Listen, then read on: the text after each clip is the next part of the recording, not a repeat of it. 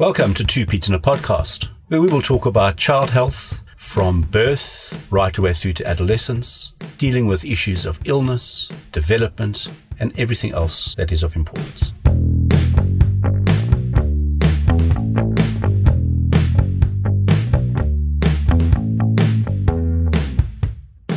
Welcome to Two Peds in a Podcast.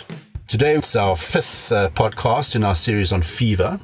I'm Dr. Simon Strawn, and with me is my friend and colleague, uh, Dr. Michael Platten. Hi, Mike. Hi, how are you doing? I'm all right today, thanks. That's good. So, we're talking about something that um, I've seen so many times in my life, and every time I see it, I'm petrified because it's horrible. Mm. And we know that when your child fits, as a parent, it is probably the most horrible thing you'll see. So, let's unpack what happens. So, we know that children, when they have high fevers, can have a convulsion. Uh, let's call it a fit for purposes of this. And a fit can be shaking of the arms, shaking the, the, the legs, rolling back of the eyes. Yeah. So, so it's, it's different from the rapid shaking that you get when you get kind of, uh, when your fever's building. It's mm more of a rhythmical shaking. Or in younger children, it's they don't even have the shake; they just go stiff. Yeah. Their neck goes back, their eyes roll back, their arms go stiff, their legs go stiff. So right now, uh, Simon is busy stretching his arms. I'm showing you. I'm here. You can't see me, but I'm showing you. I'm pretending.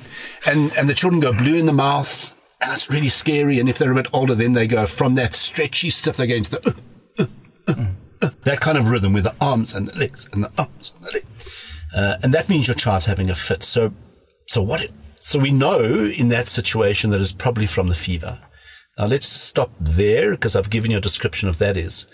Mike, would you agree? Fever fits, in my understanding, they go from six months, generally not before six months to about six, six years. years. Yeah. Some people say five months to five years, six months to six yeah. years. Hey, children don't read books. Yeah. We normally accept six months to six years. Yeah. Yeah. And just following on from what Simon has said, when your child has a fit, you are going to go blank. You are going to completely have no idea what to do. You don't know what's going on. Now, if that happens and you are close to a hospital, then rather, do you agree? Just take, take Just your take child to hospital so that they can check to make sure that everything is fine. Often, fever fits are there because there is a fever and there is a cause for the fever. So there are four or five things that we look for in your child to see whether it's a problem or not. In order to diagnose a fever fit, your child needs to have a fever of more than 38 degrees, but normally more than 38.5 is when it actually happens. They need to have a cause for the fever outside of the brain. So either diarrhea, vomiting, or gastro. Uh, a runny nose, an ear infection, a bladder infection. Yeah, the most common cause of fever fits, in fact, are your viral infections. Mm. Um, like roseola is the most common. Like baby measles. Yeah. Yeah. Yeah. Okay. I don't like the word baby measles. I know, neither anyway. do I, but hey, it's, it's common. because it's got nothing to do with measles. It's a completely different virus. Yeah. But the, the important thing here is that you need to have a fever and you need to be sure the child doesn't have meningitis. Yes. That, that is our concern. Yeah. That they're having a seizure because there is an infection inside the brain. Well, I think what's also important here is that, you know, since the advent of really good vaccinations, most of the common serious causes of meningitis your child is vaccinated against. So I think that's comfort parents should hold. But certainly we do. We look for meningitis. The other thing we look for is was the child or is the child neurologically completely normal? So fever fits are more common in children who have epilepsy and other fitting disorders. They are more common in children who have other neurological problems like cerebral palsy, for example, or some brain injury. How many, what percentage of children who, who are otherwise completely neurotypical, let's call it, who have no other neurological problems, what percentage get fever fits, Mike? 5%, 5%. I think. Yeah. Would you agree? I think it's about 5%. Mm. Um, and, and then long term, if they have a fever fit, is there a long term risk for epilepsy? Okay, that's right. Good, yeah, good question. Good question. So, so most children only ever have one fit. Mm. The things that cause that that raise the risk for repeated fits. One would be where children's first fever fit was at low body temperature. Mm. No, no, that's the incorrect way. Oh, low fever. Low fever, yes. Low so fever. Closer to 38 than correct, 39. Correct. Yeah. Uh, it's also if there's a family history. Mm, very, very strong. Yeah. so if mom or dad or somebody else in the family had a fever fit, the child's more likely. if the child has any pre-existing, or in other words, has some other neurological problem, um, if the fever lasts longer than we expect. Now, there's always a question: is how long?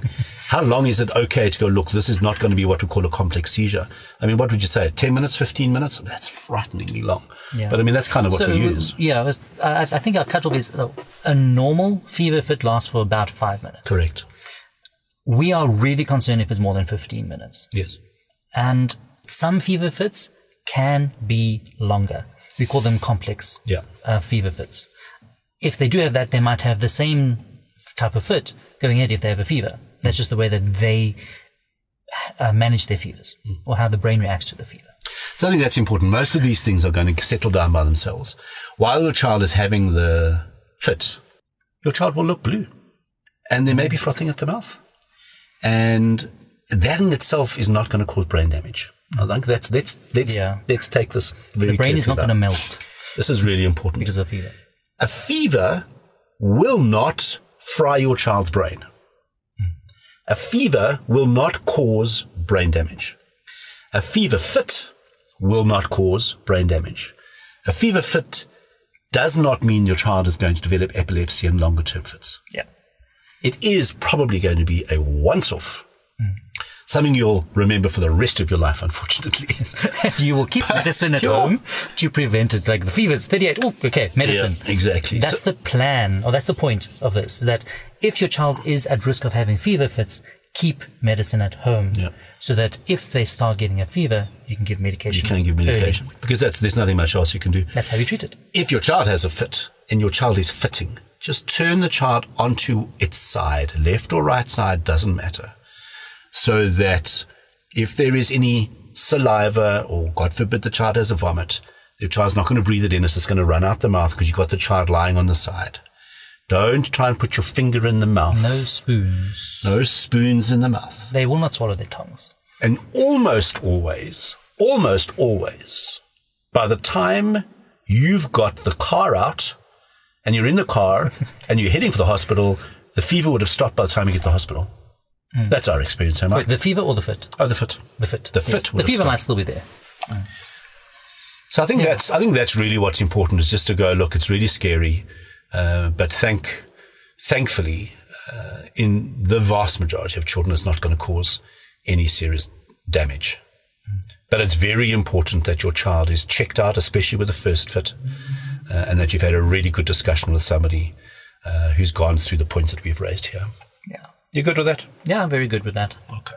Okay, give us a shout if you have any concerns or if you're worried about anything. And going forwards with fevers, if you have any questions, please give us a call. Contact us or contact your, your medical provider. We are there for you. We certainly are. Okay, so if your child has allowed you to, thanks for listening. Thank you.